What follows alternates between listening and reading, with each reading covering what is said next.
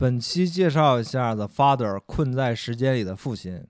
豆瓣评分八点九，IMDB 评分八点三，烂番茄新鲜度百分之九十八，由二百二十一个评委打分，观众打分百分之九十一，MC 评分八十八分。嗯，呃，《困在时间里父亲》获得了第九十三届美国学院奖最佳男主角和最佳改编剧本。嗯非常好。呃，我我个人嘛，我说一下我个人的感官吧，就是我认为，呃，二零二零的电影里，这是演技第一的，呃群体演技也好，单人演技也好，这就是第一的，没有任何一个其他电影能超越《困在世界里的父亲》。然后同样呢，他也获得了英国学院奖的最佳男主角和最佳改编剧本。应该的，应该的。应该的。呃，这个说一下啊，这个本儿是二零一二年的一个舞台剧改编的，其实也是本片的导演和联合编剧，这个这个人叫呃佛罗莱恩·泽勒，这个法国的小说和剧作家，他导的这部电影。然后比较有意思是，二零二二零一二年这个舞台剧的男主角叫弗兰克·兰格拉。然后这个演员呢，其实之前他跟安东尼·霍普金斯一样，都演过尼克松。他是演的哪个尼克松？他演的是对话尼克松嘛？啊啊，对，哦哦哦，嗨，你这是你说这个这个名字的时候，我当时没有一第一反反应过来。你说这个他演对话尼克松，我脑子立刻就浮现出他长什么样儿。呃，这个本儿呢，他当时改准备改编成电影呢，他是专门为安东尼·霍普金斯写的。嗯而且他这个本儿写完之后，就是发给一七年就把本儿发给霍普金斯了，而且就是没给任何人，就没给任何其他人，就是等安他说了，霍普金斯如果不演这父亲角色的话，那我就拍成一法语电影。这个导演其实应该是特别喜欢霍普金斯，他这个有谁不喜欢吗？我觉得，这电影开篇大家记着那个。呃，而且你想，他你看这个这个电影，安东尼·霍普金斯演的这父亲嘛，然后这父亲在电影里就叫安森尼，嗯安东尼。嗯然后他刚开始电影的第一幕不就是他在听歌吗？然后这个歌有一段历史，因为这歌名是一个法语的，我也不知道是什么，它是一个咏叹调，嗯应该是一个法国的歌剧还是什么的，我不太了解。当时霍普金斯跟导演讲，他说他三十几岁的时候在英国演舞台剧，有一天晚上就突然听着这首歌了，然后他就就发疯的就想，因为那时候也没有找不着是吧？找不着。他，但是呢，他宾馆里有他有架钢琴，嗯，他回去自己就弹了。自己摸索，他花了三天时间，终于把他脑子里听到这歌就弹下来了，就是约等于找到找调了嘛。然后霍普金斯说，他就是那么多年来，他一直就是在梦里自己在拍电影，然后那个电影那个背景音乐就是这个就是那首咏叹调。他把这事儿跟导演说了之后，导演就把这段加到电影里了。嗯，算是圆了霍普金斯一个梦吧。终于用上了。对，终于用上了。而且你想，这个全情为霍普金斯定制，还有另一点，这个这个片儿台词里有一段，安森尼的角色说自己的生日，一九三七年十二月三十一日，其实就是霍普金斯自己本的生日本人的。嗯困在时间里，父亲其实我觉得也是今年特别伟大的一个电影，就是从这个阿尔兹海默症的这个病人的角度去展示的一个算是病人的世界吧。嗯，这是我看到现在第一次看以病人的角度来演绎这个症状，对，因为一般情况下都是在讲，呃，就是照顾病人的那个人。去如何去摆脱困境，或者说他的艰难的内心冲突，对，过去我们看过影视作品，遇到这种阿尔兹海默症或者说老年痴呆症，都是以第三人称的角度，就是说这个人发生了什么，对，这个人因为失忆，因为一些情绪啊、精神上的错乱，导致了一些什么什么样的事件，然后后面发生这种冲突之后，呃，角色之间是如何解决的。嗯但是从来没有一个这种患者的第一人称视角这种角度去感受这个世界。让我去了解哦，他的世界里原来是这样的，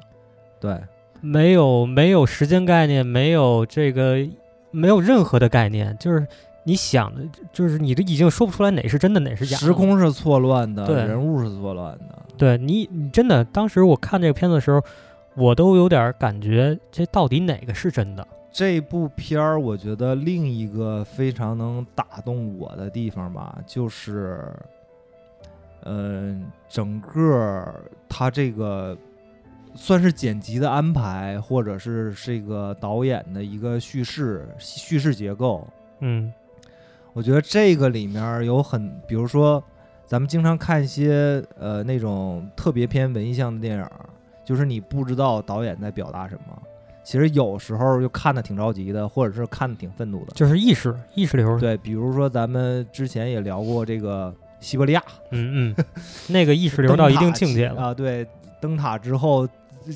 竟竟然出现更看不懂的电影。但是我我是既既然你说到西伯利亚和灯塔这俩比较啊，因为你上回说完西伯利亚，我回去看了，嗯，然后完了之后我也看过灯塔，嗯相比之下，我还是更喜欢灯塔，因为起码灯塔对，起码它是两个人在同一时空。我知道他要干嘛，对，你知道他要干嘛，西伯利亚就完全不知道干嘛。或者隐约你觉出他要告诉你什么，对吧？这对这西伯利亚我完全不知道他要他要干嘛，而且从摄影角度来说，你也是不懂，但是觉得很好看，就是属于那样有的。但是这部《The Father》困在时间里父亲，经常有这种时空错乱，你突然就原谅他了，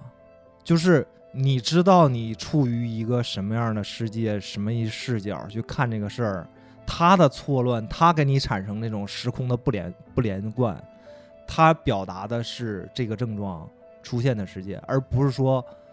我在跳出来去理解导演想要表达什么。我是一直在主角的情绪里面去感受周周遭的一切。他在给你拍故事，对，他在给你拍一件事儿，而那些是在给你拍个意识，这是两个概念。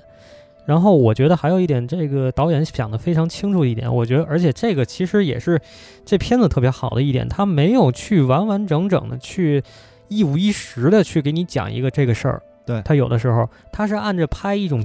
就惊悚片儿的概念去拍一部非常严肃题材。对，这个是也是比较新颖的一个角度，我觉得。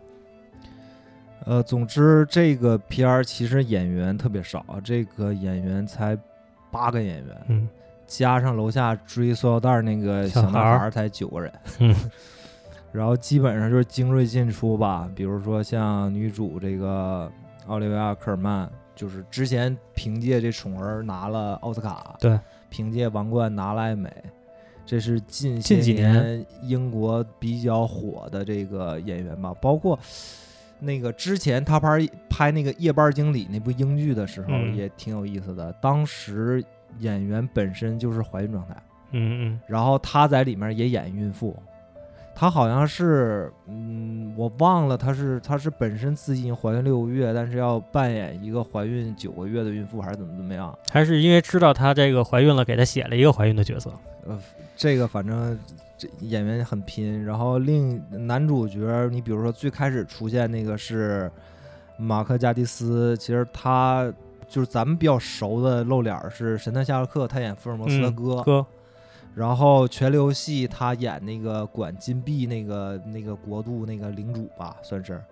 然后另一个其实他是一个 BBC 的首脸儿，包括我们非常喜欢的《九号密室》那俩主创，嗯嗯，那俩主创参演的，甭管是自己编剧或者自己演的那些英剧，他们合作了二十多次了都。你想想，就是基本上 BBC 是 BBC 的对。嗯然后第二个出现的那个男主叫呃卢夫斯塞塞维尔，他最近啊、比较出名的就是《高保奇人》和那个《了不起麦瑟尔夫人》。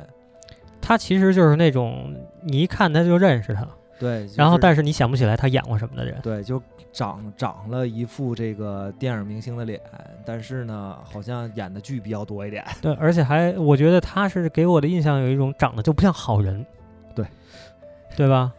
永远是那种一电影里出现的，给我的感觉就是那种高傲的贵公子，然后给你背背后使坏的那种人。所以就是这个电影，其实我看了两遍，但是我到现在我也不太，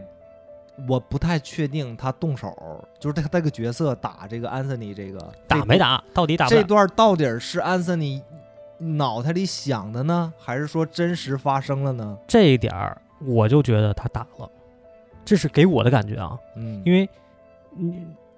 我是觉得他是那种你虽然意识里在怎么着，但怎么着，但是整个的情绪情绪给我贯穿下来，这个影片的情绪给我贯穿过来，我感觉他可能动手了。然后另外的女演员包括这个伊莫琴普兹，然后最近正好我最近看了他一个戏，是那个 HBO 就是绿巨人，啊、啊，特别黑暗的那个吧，对对对，我知道这是真的那个，嗯我最近刚看的，而且他是一个童星，他早早就就是开始演电影，什么《惊变二十八周》，当然他演的是谁我不知道，应该是演一小孩儿。那估计吧，嗯就你已经，但是近些年给我的感觉，他好像火的电影也也演了不少，参与了不少了。对，然后另外还有一个女演员叫奥利维亚·威廉姆兹，然后也是最近她演了这个《The Nevers》，叫《永不足》，哎，HBO 的一个古装科幻剧，新的那个，对新的。然后她可能早早就也演过很多东西，包括她演过《第六感》，就是布鲁斯·威利斯、上瓦兰的那个。我怎么没印象呢？对啊，我也没什么印象，就是这个都是找了资料之后才才看见的，包括他演的那个伊万麦格雷格的影子写手，这个也是没什么印象啊。因为那这两部影片的这确实注意力都不在他们身上。对，里面还有一个医生，就是印度裔的那个角色，叫演员叫阿耶莎·达尔克，也是搜了他资料之后才发现啊，人家也是演过大作的。他在《星球大战前传二：克隆人进攻》里演那个贾米拉女王，这个就是完全挺背景的一个东西了。可能嗯星战粉可能特一看就能看出来对，能看出来。但是对于我们来说，这这个还是稍微有点陌生。对，就这部电影，嗯，很有这个舞台剧的质感。这部电影确实一看就你能看出来舞台剧的痕迹，其实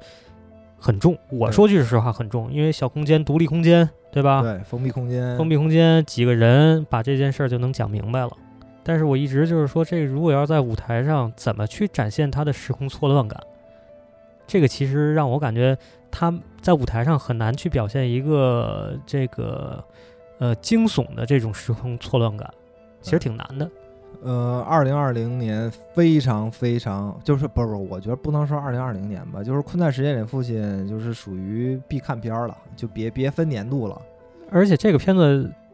你看这个近些年都是说这个开奖都是小年儿，对对吧？很少有这样的片子再出现了都。对，嗯然后我们恭喜这个编剧嗯，导，其实导导演就是导演就是编剧嘛，就是拿了最佳改编剧本，也恭喜安东尼·霍普金斯再次拿到影帝。对这个这个实至名归，实至名归，我就觉得应该是他。OK，推荐观看《困在时间里的父亲》。